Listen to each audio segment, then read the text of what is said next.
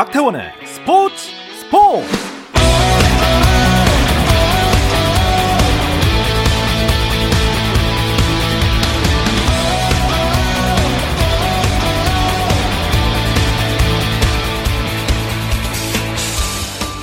스포츠가 있는 저녁 어떠신가요?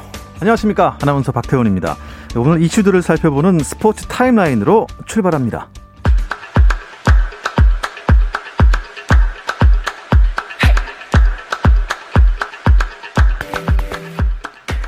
프로야구 오늘도 가을 장마의 영향을 받는군요. 기아와 두산의 잠실 경기, 또 NC 대 SSG의 인천 경기가 비 때문에 취소가 됐습니다. 지금 진행 중인 경기는 세경기인데요 여전히 선두를 달리고 있는 KT가 한화를 만났습니다. 현재 6회 초고요. 한화가 5대 0으로 KT에 앞서 있습니다. 그리고 이 KT를 2.5 경기차로 뒤쫓고 있는 LG의 상대는 롯데인데요. 와, 점수가 많이 났습니다. 지금 5회 말 현재 LG가 롯데 9대 3으로 앞서 있습니다. 3위 삼성과 4위 키움의 대결도 눈길을 모으고 있습니다. 7회 초 삼성이 키움에 3대 1로 앞서 있습니다. 프랑스 프로축구 보르도에서 뛰고 있는 국가대표 공격수 황희조가 소속팀을 떠나 다른 팀으로 이적할 것으로 보입니다. 프랑스 현지 매체들은 보르도가 황의조의 이종료 1,400만 유로, 우리 돈 약 190억 원을 승인해 황의조가 곧 팀을 떠날 것이라고 보도했습니다. 현재 독일의 볼프스부르크, 잉글랜드 프리미어리그의 사우스햄튼, 프랑스의 마르세유 등이 영입에 관심을 보이고 있는데요. 황의조는 축구 대표팀 소집 훈련에 합류해 다음 달 2일부터 열리는 카타르 월드컵 아시아 지역 최종 예선을 준비합니다. 2022 아시아 축구연맹 여자 아시안컵 예선에 나설 한국 여자 축구 대표팀 23명의 명단이 확정됐습니다. 자, 이번 예선전은 내년 1월 20일부터 2월 6일까지 인도에서 열리는 여자 아시안컵 본선 진출팀을 결정하는 무대로 베일 감독은 대회 중요성을 고려해 유럽파와 국내파를 아우르는 최강의 전력을 구성했습니다. 지소연, 조소현, 이금민 등 유럽파 3인방을 필두로 김정미, 장슬기, 이민아, 여민지, 조미진 등 국내파 신구 멤버들을 모두 호출했습니다. 지난 29일 KLPGA 투어 메이저 대회인 한화 클래식에서 우승한 이다연의 세계 랭킹이 지난주 66위보다 11계단 오른 55위로 뛰어 올랐습니다. 미국의 넬리 코다가 여전히 여자 골프 세계 1위를 지킨 가운데 고진영이 2위, 박인기가 3위, 4위는 김세영, 그리고 김효주가 7위로 10위 내 이름을 올렸습니다.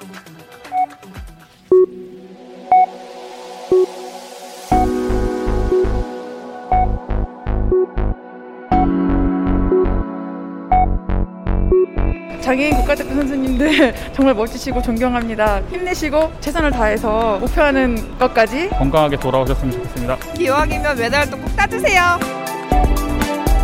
파이팅! 화이팅!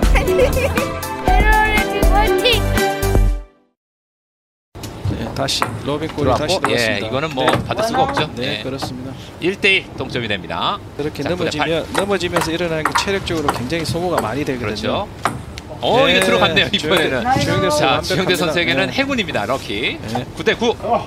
자, 대한민국 첫 번째 금메달도 과연 어떤 선수에게 돌아갈지. 어떤 서비스를 넣을까요? 네, 길게 갔습니다. 아, 나가나요? 아, 나갔습니다. 아. 네. 아, 김현욱 선수가 네 번째 게임 화이팅 넘치게 잘 끌고 왔었는데 결국에는 자, 노련미에 꺾였고요. 주영대 선수는 이렇게 하면은 생애 첫 금메달이 되겠습니다. 도쿄 패럴림픽 우리나라 첫 금메달의 주인공 남자 탁구 개인 클래스 원의 주영대 선수 그리고 아, 은메달의 주인공은 김현욱 선수입니다. 그리고 동메달은 남경 선수고요. 세 선수 다시 한번 축하의 박수를 보내겠습니다. 네. 우리나라 선수들이 금은 동메달을 나란히 목에 걸었던 감동의 장면을 소리로나마 다시 들어봤습니다. 아, 자, 다시 한번 느껴보겠습니다. 2020 도쿄 패럴림픽 특집 정 PD와 김 기자, 정현호 KBS 스포츠 PD 일간 스포츠 김지한 기자 나오셨습니다. 안녕하세요. 안녕하세요. 네, 안녕하세요. 아, 들으니까 느낌이 오네요. 어떻게 아, 우리나라 선수들이 그러니까 준결승에 다 오른 거죠. 그랬죠. 그 네. 종목에서. 네. 네. 그래서 금 운동 휩쓸은 거죠. 네. 아. 무관중이라 좀 조용했던 게 많이 아쉽긴 합니다. 그러니까요. 뭐 올림픽 때도 마찬가지고 네. 패럴림픽에서도 그러니까 이런 어떤 이 감격적인 순간에 함께 네네. 이렇게 나눌 수 있는 그러니까 현장에서 함께 또 나눌 수 있는 그런 감동이 있는데 음. 그런 부분은 아쉽지만 그래도 이제 화면으로나마 또 이렇게 소리로나마 이렇게 함께 이런 어떤 감동을 이렇게 같이 이제 할 수 있는 그런 어떤 상황만으로도 참 어, 참 감격스럽습니다. 그렇죠. 네. 24일 날 개막을 했어요. 네. 그런데 벌써 31일 됐으니까 반, 반환 좀 돈 건가요? 보통 이제 올림픽을 하면은 한 경기장에서 이제 두 가지의 종목을 하는 경우들이 있어요. 예를 들어서 뭐 태권도가 열린 경기장에서 가라데를 한다든가 이런 식이었는데 보통 그거를 기준으로 이 전반기랑 후반기를 나누게 나누게 됩니다. 올림픽을 볼 때인데 네. 지난주에 개막했는데 그 후반기에 이제 어느덧 접어들어서 이번 주 일요일에 패럴림픽도 이제 폐막식을 하게 됩니다. 아, 저 아쉽다는 표현을 더 많이 쓸 수밖에 없는 게 네. 메달 레이스가 우리가 일단 기대했던 종목들이 좀 있었잖아요. 그렇죠. 음, 근데 그렇죠. 좀 첫 어, 금메달이 좀 늦게 나온 것 같은 아쉬움이 있어요. 음, 그렇죠.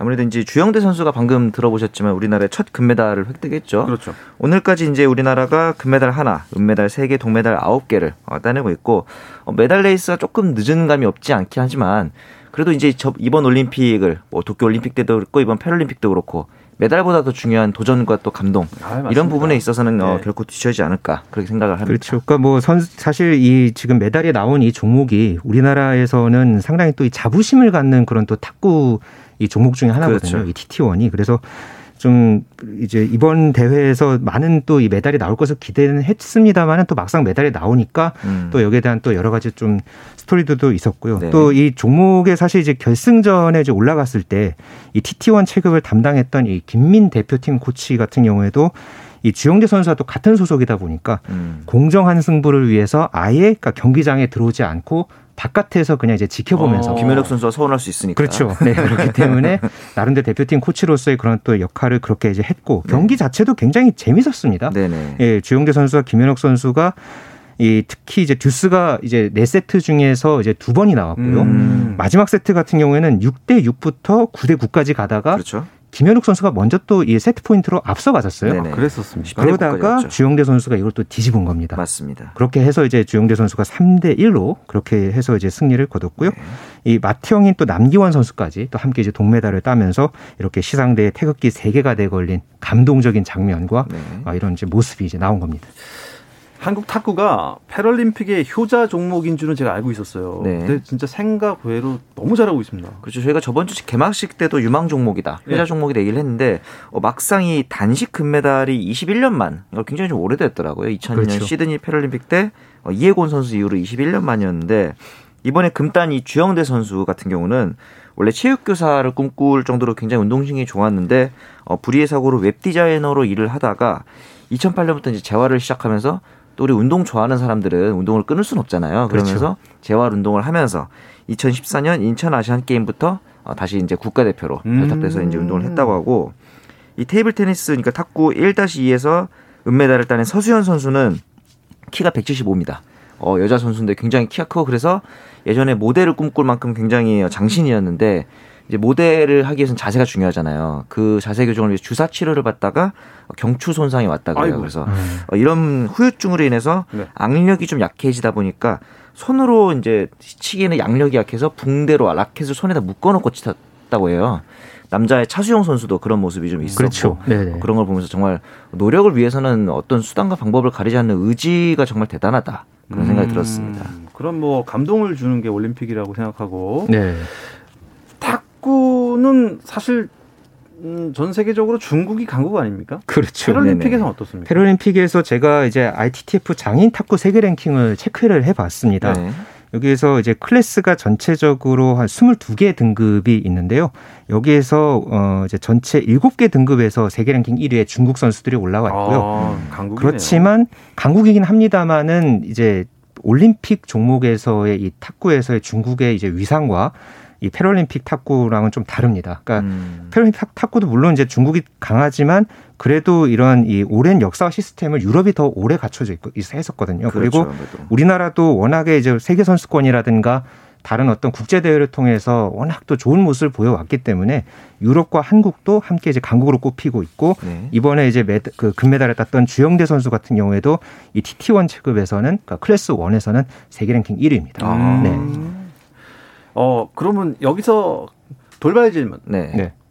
패럴림픽 양궁은 어떻습니까? 아 우리나라가 또 양궁하면 강하듯이. 네. 근데 사실 이 패럴림픽에서는 어 탁구처럼 이렇게 막 절대 강자는 아니고 오히려 유럽 쪽 프랑스랑 터키 이쪽이 더 강세인데 한 가지 좀 재밌는 게 이번에 그 우리나라가 유일하게 금메달을 못 땄던 도쿄올림픽 때 남자 개인 양궁이 있었잖아요. 그 당시에 메달을 딴 선수가 터키에 있는 메테 가조즈 선수였는데 네. 이 제가 이제 당시 국제 신호 제작을 하고 있었던 이 선수가 경기 끝나고 인터뷰를 하는데 자꾸 이렇게 몸을 흔드는 거예요. 그래서 알고 봤더니 이 선수가 tik장애가 있는 선수였더라고요. 그런데 이제 그거를 아. 이제 극복하고 어, 개인적 금메달을 떼내고 알고 봤더니 뭐 아버지, 어머니, 뭐 남동생 해서 전부 다 양궁을 하는 집안. 그렇게 해서 이제 뭐 터키 쪽에서는 어 일반 양궁뿐만 아니라 패럴림픽 양궁까지도 굉장히 좀 어, 지원을 많이 하고 있다. 어. 이런 부분이 또 있었습니다. 그리고 이번 패럴림픽으로 다시 돌아와 보면은 중국이 금메달 3개를 따냈어요. 그리고 영국과 체코에서도 금메달을 따냈고 우리나라는 아직까지 어, 금메달이 없긴 한데 이번에 그 구동섭 선수가 네. 이 양궁은 슈도프를 가게 되잖아요. 슈도프에 가서 이제 같은 점수면은 거리 차이로 이제 그렇죠. 길이 차이로 그렇죠. 되는데 야 3mm 차이로 아. 8강이 좌절되는 좀 아쉬움도 네. 있었습니다. 아. 정말 간발의 차가 아니라 참 네. 발도 이 정도는 안 되죠. 그렇죠. 3mm면은 그 화살기 그 두께만큼도 안 되는 거 아니에요? 그렇죠. 이거는 이제 뭐 자로 보기에도 이제 눈금 3개 정도밖에 되지 않는 거니까. 아, 아쉽습니다. 네. 하지만 잘했습니다. 네. 네. 그렇죠. 아, 음, 우리나라가 수영이랑 육상에서도 어, 메달이 기대가 됐었는데 네. 어떻게 됐습니까 결과가요? 어, 일단 조기성 선수가 지난 리우 패럴림픽 때 3관왕을 달성을 했었는데요. 어, 어제 열렸던 이 자유형 200m에서는 3분 13초 81의 기록으로 7위로 어, 대회를 마쳤고요. 또 그 지난 주말에 또 이 육상 간판 선수죠. 이 전민재 선수가 또 아주 그 투혼의 레이스를 아, 펼쳤죠. 어, 사실 제가 이 선수를 2014년 인천 장인 아시안 게임 때 취재를 해본 적이 있었는데 음, 네. 당시에 뭐 그때뿐만 아니라 국제 대회를 끝나고 나면은 이제 본인만의 어떤 그 메시지를 본인의 어떤 그런 편지를 맞아요. 이렇게 이제 편지글을 네. 적어서 예, 미디어들과 이렇게 어, 이제 공개를 하고 인터뷰를 음. 하는 모습도 참 되게 감동적이었는데 이번 대회에서는 이제 4위에 올라서 좀 아쉬움의 눈물을 흘리기는 했습니다만은 그래도 이 마지막까지 이제 투혼의 레이스를 펼쳐서 참 많은 사람들의 박수를 받았고요. 음, 네. 오늘 같은 경우에는 이 이도현 선수 제가 지난주에 한번 이 선수 주목해 달라라고 이제 말씀을 드렸었는데 맞습니다. 이 도로 사이클 여자 도로 독주 부문에서 55분 42초 91의 기록으로 12명 중에 10위에 올랐습니다. 네. 이 선수가 메달에는 실패를 했습니다만은 정말 이 참 대단한 게 그 전에 뭐 육상도 했었고 뭐 사이클도 했었고 이 평창 동계 패럴림픽 때는 또 노르딕 스키까지 스키까지 스키까지요. 네 경험을 했었습니다. 그러니까 정말 도전의 아이콘이거든요. 네. 그래서 참 이번 대회에서도 이렇게 이제 마지막까지 완주한 모습에 참 박수를 보내고요. 내일 이 여자 개인 도로 종목 또 2일에는 또 혼성 단체전 개주 종목에도 같이 출전합니다. 어. 여기서 또 메달에도 도전을 합니다. 예. 이름 이도현 선수요? 이도연. 이도연 네. 네. 선수 어, 주목해 주시기 바랍니다. 어, 한국 휠체어 농구는 어떻게 됐나요, 결과가? 어, 지금 휠체어 농구도 이제 이번 대회 뭐 지난주에 저희가 이제 좀 설명을 드렸습니다만 이제 작년까지 팀을 이끌었던 그 이제 감독님이 이제 지난해 9월에 이제 별세를 이제 하셔가지고 좀 이번에 좀 투혼의 어떤 뭐 메달을 좀 이렇게 가져오겠다 했는데 좀 이번 대회에서는 좀 아쉽게 일단은 지금 메달권 진입까지는 이제 좌절이 된 상황이고요. 네. 예, 지금 이제 또 순위 결정전까지 지금 나가 있는 상황입니다. 네. 음. 그래도 아직 반밖에 오지 않았습니다. 네. 후반기에 또 어떤 경기들, 어떤 선수들에게 기대를 걸면 좋을까요? 앞서 그 양궁 얘기를 하셨잖아요. 네. 이 패럴림픽에도 양궁 같은 9연패에 도전하는 종목이 있습니다. 바로 이 보치아. 보치아. 아, 그렇죠. 보치아 네. 강국이죠. 네. 대한민국. 근데 이제 오늘 개인전에서 덜미를 좀 잡히긴 했는데 페어 종목이 남아있기 때문에 아직까지 9연패는 가능하다라고 보시면 될 것 같고 참고로 보치아도 양궁이랑 비슷한 점이 많은 게 우리나라 양궁 잘해가지고 외국에서 우리나라 활, 우리나라 화살 수입해가지고 이제 쓰잖아요. 네. 그렇죠. 근데 이 보치아의 물품 중에 이제 공이 당연히 있을 것이고 공을 굴리는 이 홈통이 있습니다. 근데 이 홈통의 이제 구조라든가 공의 사이즈, 뭐 규격 이런 것들이 굉장히 한국 선수들이 하도 잘하다 보니까 우리나라 걸 가져다 써요. 어. 그런데 오늘 이제 승리했던 호주 선수, 체코 선수 모두 우리나라 제품을 가지고 우리나라 선수들 이겼거든요. 이런 부분들도 이제 또 하나의 어, 어. 걱정 아닌 걱정이 됐고 네. 거기다가 이제 또 이제 새로운 선수들이 계속 치고 올라오는데 우리나라 선수는 너무 유명한 거예요. 그런데 상대 선수들에 대한 뭐 영상이라든가 정보가 없다 보니까 이런 부분들에 대해서도 좀 이제 보치아 강국으로서 준비해야 될 게 점점 많아지는 음. 어, 좀 약간 웃픈 걱정이 좀 있었습니다. 아, 그러니까 견제해야 될 상대들이 점점 늘어나는군요. 그렇죠. 그러니까 잘하면은 그런 부분들에 대한 또 여러 가지 또 좀 페널티라고 하죠. 그렇죠. 네, 그런 부분들이 좀 생기는 것 같네요. 네. 네. 또 어떤 경기들이 있을까요? 뭐 또 배드민턴과 태권도가 이번 패럴림픽에서 또 이제 첫 정식 종목에 이제 포함이 됐죠. 네, 네 이두 종목에도 우리나라 선수들이 또 출전을 하고요. 배드민턴 같은 경우는 내일부터 남녀 단식 조별 리그가 시작이 됩니다. 음. WH1의 이동섭 선수 와 이삼섭 선수가 어, 출격을 하고요. 네. 이 WH2의 김정준, 김경훈 이 선수들도 조금 더 주목을 또 해야 하는 게 김정준 선수 같은 경우에는 금메달 6개를 세계 선수권에서 딴 이 정말 강호인 선수입니다. 네. 또 아까 이제 소개해 드렸던 이 WH1의 이동섭 선수 같은 경우에도 세계 선수권에서만 금메달 14개, 은메달 6개. 그러니까 결승에만 그냥 올라간 선수라고 이제 보시면 될 것 같고요. 또 태권도에서는 아시아 선발전을 1위로 통과했던 네. 주정훈 선수가 75kg급에 또 출전해서 메달을 목표로 또 달릴 예정입니다. 네.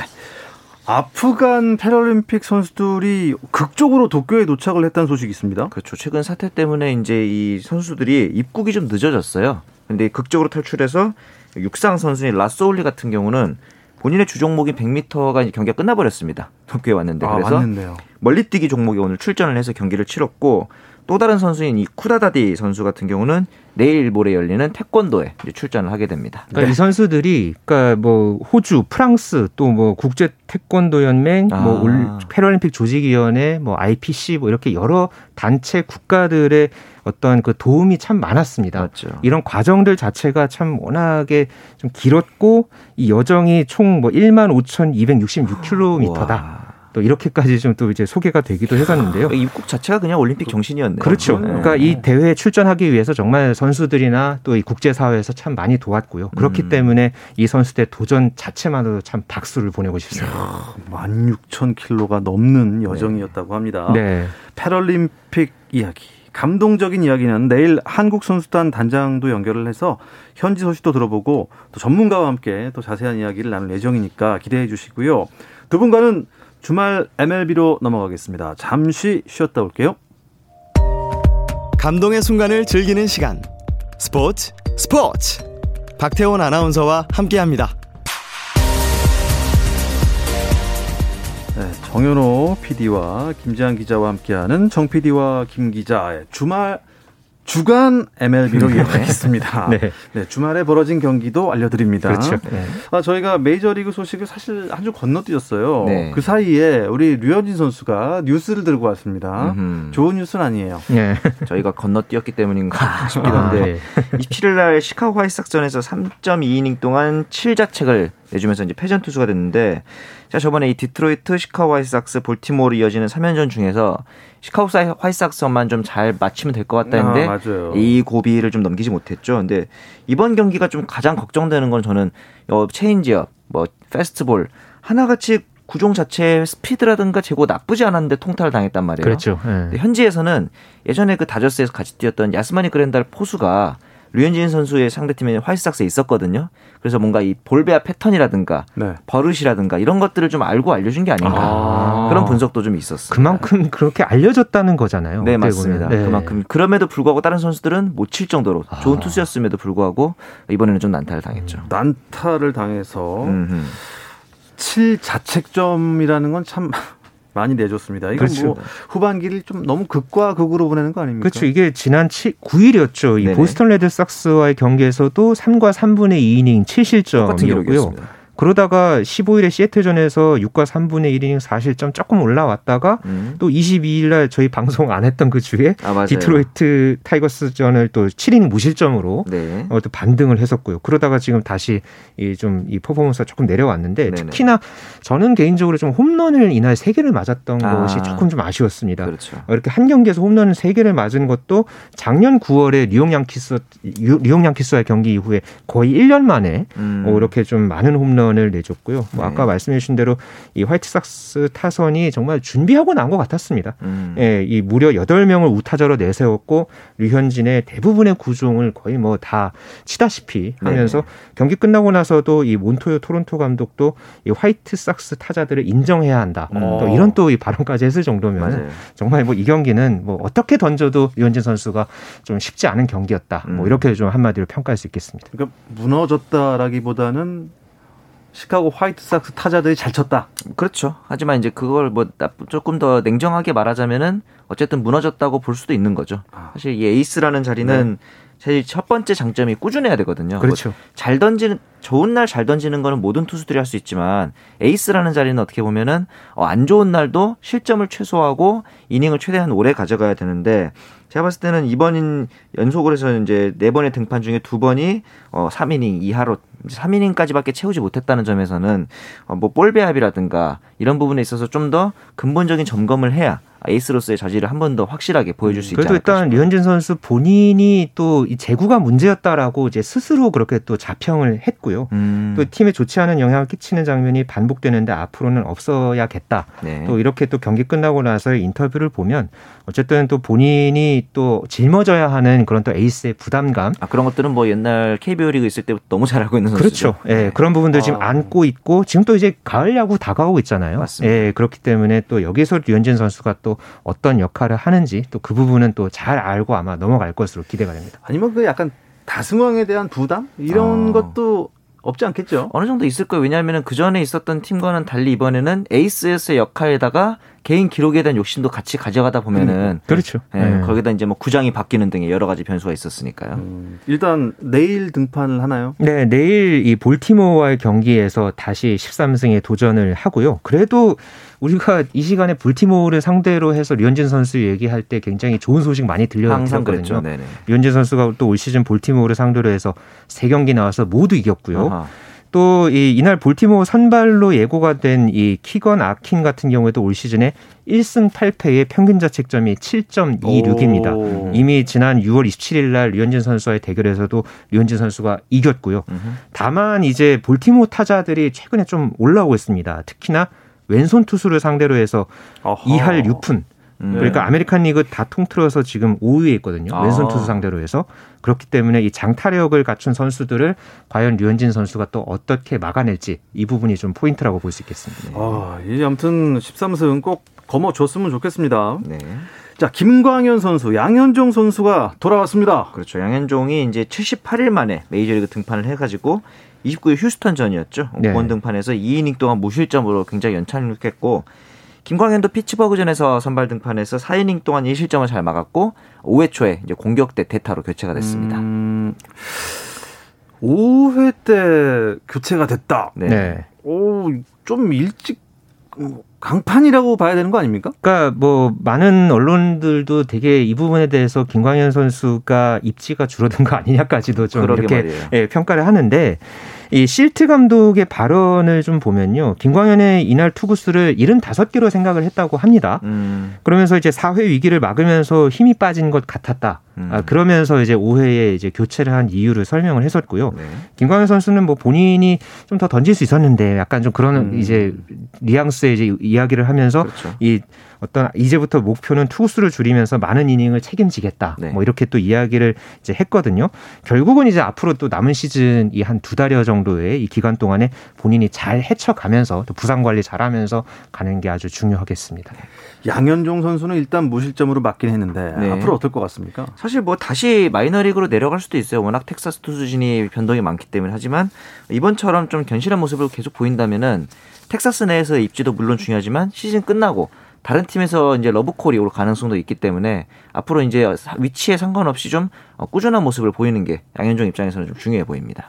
김하성 선수, 최지만 선수 상황은 어떻습니까? 네, 김하성 선수는 지난 28일에 LA 엔젤스와의 경기에서 오랜만에 선발 출전을 했고요. 4타수 1안타 1득점을 기록을 하면서 어, 이 경기에서 7경기 만에 안타를 기록을 했습니다. 계속해서 이제 대수비 자원으로서 나오고는 있지만은 어 이제 타율은 현재 2할 1위에 이제 네. 머물고 있고요. 이 템파베이의 최지만 선수의 상황이 계속해서 조금 이제 오락가락하고 있습니다. 오락합니까? 네, 사실 그 전까지는 7경기에서 타율 3할 4리, 홈런 1개 5타점 기록하고 있었는데 지난 25일에 이 햄스트링 부상이 있었죠. 맞아요. 그러면서 이제 부상자 명단에 오르면서 지금 경기에 출전을 하지 못하고 있는데 계속해서 이렇게 페이스가 좋다가 음. 이 부상을 당하는 그런 패턴이 좀 이어지고 있거든요. 스스로도 좀 인터뷰를 통해서 좌절감을 느끼고 있다. 어, 이렇게 좀 토로를 하고 있는 걸 봐서는 좀 본인도 이제 이런 부분에서 굉장히 좀 위기감 아닌 그런 부분을 좀 느끼고 있는 것 같고요. 어, 이제 좀 이제 또 가을 야구가 있기 때문에 좀 앞으로의 좀 그런 몸 관리가 상당히 중요해져 보이는 예, 그런 모습입니다. 일단 이제 참 그 무더위가 지나고 가을이 오긴 오는 것 같습니다. 그렇죠. 가을 야구 얘기를 안 해볼 수가 없는 게 일단 뭐 우승 후보로 좀 거론되고 있는 팀들이 있습니까? 아무래도 이제 죽음의 조라고 불리는 아메리칸 리그 동부, 내셔널 리그 서부 지구에서 각각 승률 1, 2위 기록하는 팀이 제일 우승 확률이 높겠죠. 템파베이랑 뉴욕 양키스 그리고 내셔널 리그에서는 샌프란시스코랑 LA 다저스. 공교롭게 이제 이 같은 지구의 두 팀들이 승률 1, 2위를 또 내셔널리그에서 달리고 있거든요. 이 네 팀을 좀 주목해 보면 좋을 것 같습니다. 아 그런데 이 투타 겸업을 하면서 네. 도루까지 잘하고 있는 오타니. 오타니는 가을 야구 하기가 좀 어렵게 됐습니다. 그렇죠. 팀 사정이 좀 있다 음, 보니까요. 음, 근데 네. 이래 되는 겁니까? 호타 준조까진 들어봤습니다만 투수라니 음. 정말 신기합니다. 어떻게 그 기록이 어디까지 나올 것 같아요? 지금 지금 20도루를 달성하면서 지금 131년 만에 투수가 20도루를 냈다 그래요. 이게 이제 131년이요? 네, 종전 기록이 네. 1889년입니다. 아이고, 당시 네. 고종 26년 때죠. 네. 아, 정확하시네요. 그러니까 거기까지 갑니까? 네. 아, 어쨌든 뭐 홈런 왕은 오타니가 지금 유력한 상황인가요? 지금 현재로서는 이제 오타니 선수가 물론 앞서가고 있지만은 네. 지금 살바도르 페르즈 캔자스 시티에 있는 이 선수와 지금 블라디미르 게레로 주니어가 나란히 지금 홈런 38개를 기록을 하고 있습니다. 네. 좀 많이 쫓아왔거든요. 그렇기 때문에 지금 오타니 선수가 조금은 더 앞서가야 하지만은 그래서 지금 이 페이스를 계속 간다면은 그래도 음. 현재로서는 상당히 좀 유력해 보입니다. 네. 아유, 30분 동안 메이저리그 얘기하기가 참 짧아요. 네. 예. 패럴림픽 얘기까지 다음 해서요. 주에는 네. 더 깊이 있게 얘기를 나눠보도록 보도록 하겠습니다. 이 소식 끝으로 이번 주 정 PD와 김 기자 마치겠습니다. 정현호 KBS 스포츠 PD, 일간 스포츠 김지한 기자 두 분 고맙습니다. 감사합니다. 감사합니다. 내일도 저녁 8시 30분에 찾아옵니다. 박태원의 스포츠 스포츠!